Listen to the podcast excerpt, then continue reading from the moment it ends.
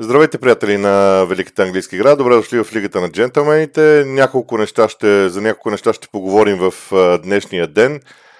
Знам, че този епизод е озаглавен сезона на Астан Вила и Брайтън. Бях обещал индивидуални епизоди за всеки един отбор. Защо обаче обединих Астан Вила и Брайтън? Защото според мен си приличат в някои отношения. А и смятам, че може би така в някаква степен е по-добре, за да можем да, да ги сравним и да намерим по, по-интересните изводи. Започвам с фактите около а, състава на, на Брайтън. Брайтън за първи път ще играе в Европа. Този сезон класираха се директно за Лика Европа, за груповата фаза, което е безспорен успех за Брайтън. Само преди 10 години те бяха в съвсем различно положение. Прогреса на този клуб е огромен. Този прогрес обаче беше направен много умно, много разумно, с необходимите инвестиции, но и с задължителната печалба. Изобщо начина по който Тони Блум ръководи Брайтън е наистина за пример. Брайтън може да бъде изучаван теоретично като отбора, който по най-ефективен начин разви себе си, превръщайки от футбола изключително добър бизнес. А, доста рекорди са подобрени от страна на Брайтън през този сезон, включително най-много победи, най-много точки в рамките на един сезон, най-много отбелязани голове. Гарантираха си завърших в топ 6 а, а, на сезона така с а, успех.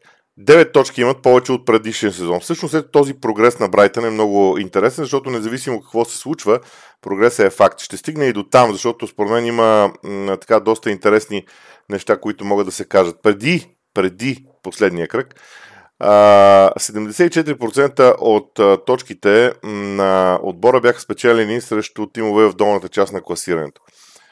Това означава само едно. Брайтън доминира над противника. може би все още не са се научили да го правят по най-ефективния възможен начин срещу топ отборите, но пък им се получава в определени мачове. Може да се дадат достатъчно много примери. Мачовете с Арсенал и Манчестър Сити в края на сезона са доказателство за това колко качествен футбол може да играе Брайтън. Но чистата статистика от сезона всъщност ни кара да се замислим за това. А, Брайтън е отбор с възможности, с потенциал. Това, което те първа ще очакваме от Брайтън и може би основната задача за следващия сезон е постоянството.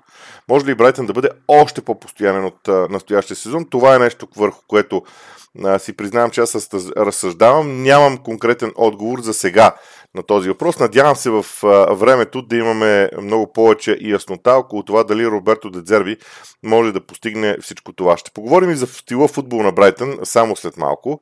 Но да отбележим и още нещо, което за мен е важно, защото една много голяма част от головете, които са вкарани изобщо от тинейджери във Висшата лига, тинейджери, знаете за какво възраст говорим, са вкарани от футболисти на Брайтън.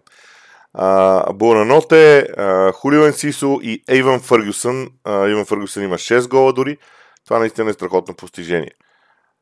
Това, което отличава Брайтън от всички останали, може би изключение на Манчестър Сити и Арсенал, както, показва и, е, както показват изчисленията, е владението на топката.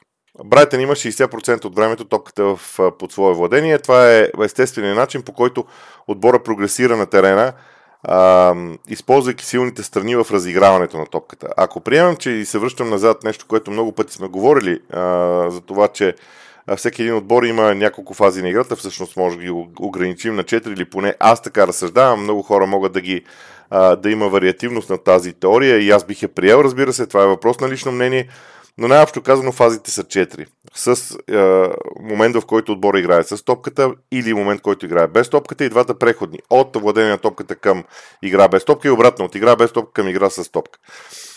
Да кажа, че те са равностойни, не са със сигурност. Точно заради това стилът, оттам някъде се определя и стила на всеки отбор. В случая с Брайтън владението на топката е много ключов фактор и те имат 60% от времето. Единствено при Манчестър Сити средната успеваемост във владението на топката е по-голяма и става дума за 65%.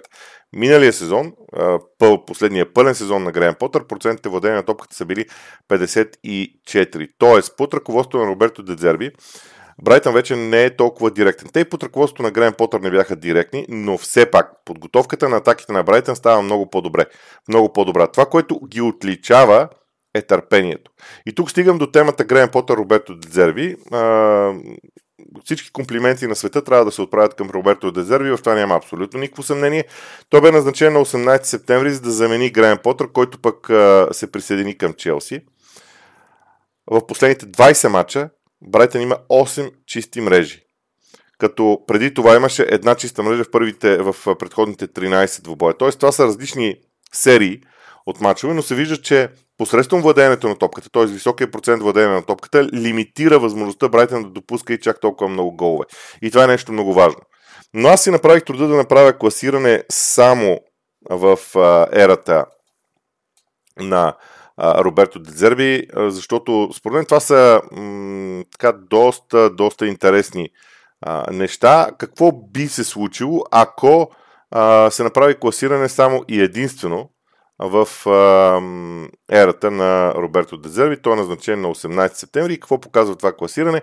Брайтън би бил на 8-то място в подреждането. Брайтън е 8 в 32-та мача, в които Роберто Дезерби е бил начал на отбора. Пред тях са Ман Сити, Арсенал, Ньюкасъл, Ман Юнайтед, Ливърпул, Астън Вила, Брентфорд и тогава Брайтън. Което е много интересно, защото реално погледнато в крайното класиране състава на Брайтън завърши 6. И понеже много хора отричат Греъм Потър, всъщност Греъм Потър остави Брайтън на четвърто място в класиране. Т.е. Даниел преди назначението на Дедзерби, което не е много не е много коректно да се каже, че Греъм Потър е оставил Брайтън там, но в деня преди назначението на Дедзерби, Брайтън беше четвърти. А, казвам това не за друго, защото според мен те първа има много потенциал. Не го казвам за да критикувам Дедзерби, не ме разбирайте погрешно. Но идеята ми е, че ако си дадем сметка какво показват тези факти, то пред Роберто Дедзерби има много солиден прогрес. В играта на Брайтън има нещо много важно, а именно така нареченото настъпване на топката с бутоните от футболистите на Брайтън. Много е интересно. Едно от нещата, които в футбол много често са говорени и се е казвало, че никога топката не бива да спира на едно място. Не бива да застава на едно място, защото противника много лесно може да се нагоди и да ти отнеме. Тоест топката непрекъснато трябва да бъде в движение. Непрекъснато трябва да, да сменяш позицията на топката, за да местиш противника и така нататък. При Брайтън обаче има и други отбори, които го правят, има отбори, които го правят само понякога, но при Брайтън е най-явно различимо това настъпване на топката. Какво се постига посредством него? Ами много просто.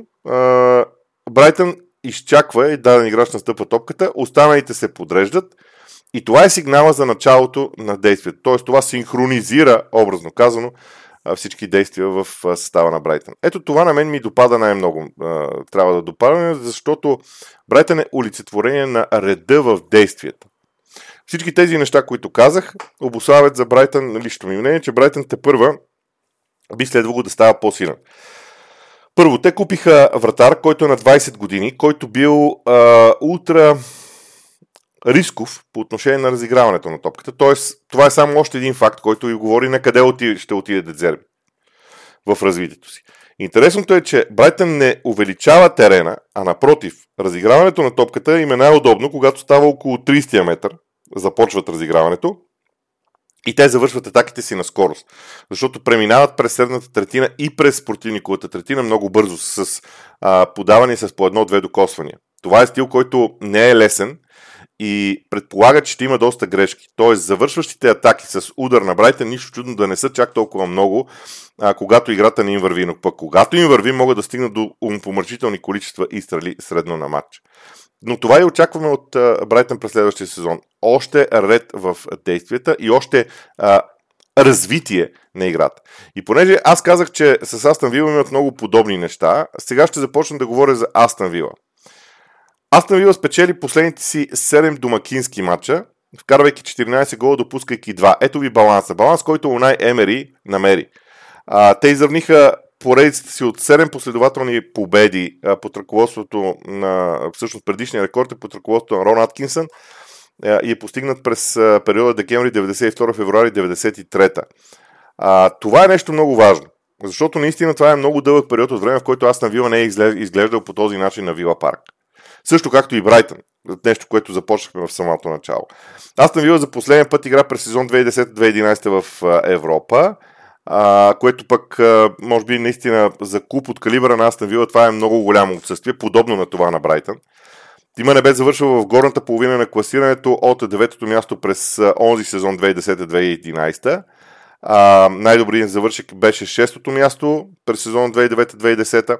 Изобщо това са стойности, които аз на Вила доста дълго време нямаше в представянето си. И на мен ми се струва, че м- именно това трябва да бъде отбелязано. Двата клуба Стигнаха до нива, в които в един случай Астан Вила много отдавна не са били, в другия случай Брайтън за първи път ги постигат. Но, връщам се обратно на Астан Вила, защото това също е много важно. А, Тима е спечелил 6 от 14-те си матча срещу отбори, които в крайното класиране бяха в топ 8. 14 мача, защото и Астан Вила е в топ 8. Това не е чак толкова лоша успеваемост. Дори сега се присетих, че мога да направя евентуално класиране само между а, топ отборите, между топ 8 а, отборите и дано да ги избъркам. Арсенал, Астан Вила, Ливърпул, Манчестър Сити, Манчестър Юнайтед, Ньюкасъл. До тук са 6. А, кого забравям а, в а, случая? Брайтън, естествено. Брайтън а, в а, този момент и Тотнам е 8. Така, ако направим това класиране в а, съответната а, мини-лига, даже трябва да й дам някакво име, точно така, извинявам се, че правя всичко това на, на, на изуст, но просто се ми хрумна в момента. Аз на Вила ще бъда четвърти в тази мини-лига на топ 8 отборите. С 20 точки в нея. А, което, по-моему, е много впечатляващо защото показва, че Астан Вила има способността да противодейства и да се бори с топ отборите. Стила им е такъв. Сега може би ще бъда малко крайен, но за мен а, това, което Астан Вила предлага с Унай Емери е по-добро като качество от това, което Брайтън предлага с а, Роберто Дезерби или нека да го кажа по друг начин, на мен ми допада повече. Но то е много подобно. Разликата е, че Астан Вила разширява възможно терена. Какво имам предвид под разширяване на терена? Разиграването на топката от страна на Астан Вила започва буквално от гол линията на състава, от вратаря. Централните бранители се дърпат в страни от вратаря, застават буквално на една линия, оттам започва разиграването. Терена в Висшата лига е дълъг 105 метра. Когато започне разиграването, оттам преста на противника и отбор става много трудна. Пространствата между линиите се увеличават, защото а, съгласете се, че противниковата линия на защита не може да отиде по-далеч от центъра, защото след това няма засада. И именно това дава възможност за тези разигравания на Астан Вила с много динамична халфова линия и с много бързи нападатели. Именно заради това нападателите на Астан Вила са много бързи. Но ефекта в защита също е много важен. Астан Вила има 12 чисти мрежи, а в последните си а, 16 мача, ако не се лъжи, имат 7 чисти мрежи, което е наистина а, страхотно. А сравнени, последните мачове сравнени с първите 10 под ръководство на Онаемери, Астън имаше само две чисти мрежи. Ето ви ефекта и в защитата. Изобщо, Астън Вила и Брайтън са отборите, които много ясно а, демонстрират на света и на нас, привържениците на английския футбол, че а, можеш да имаш успеваем, много голяма успеваема в защита, именно благодарение на доброто владение на топката. Това е всъщност големи извод от тези два отбора. Стивен Джерард бе уволнен на 20 октомври, а, когато Астен Вил бе на 17-то място с само вкарани 7 гола. 14 от а, 24-те мача под ръководство на, Астън, на Унаймери, Астън Вил ги е спечелил. Това е наистина страхотно. И още нещо. Само Манчестър Сити, Арсенал и Ливърпул и Ман Юнайтед имат повече спечелени точки от Астън Вил, откак Унаймери е начало на състава. Ето ви наистина а, нещо към което тези два отбора защото те са и Брайтън и Астан Вила, ще се борят и ще, и ще се целят в едно и също а, нещо, поне според мен. Те ще искат да имат развитието си напред, използвайки стила на игра. Само, че, да кажем и още нещо. Много е лесно от 10-12 място да стане 6 или 8. Хайде, не е много лесно, грешно се изразявам. Но е по-лесно от 10-12 място да направиш прогреса до периода 6-8 място. Но скока от 6 до 4 понякога е дори невъзможен. И именно това е следващото нещо, към което аз поне си задавам като въпросителна за, за тези два тима. Връщам се обратно на цялостното им представяне.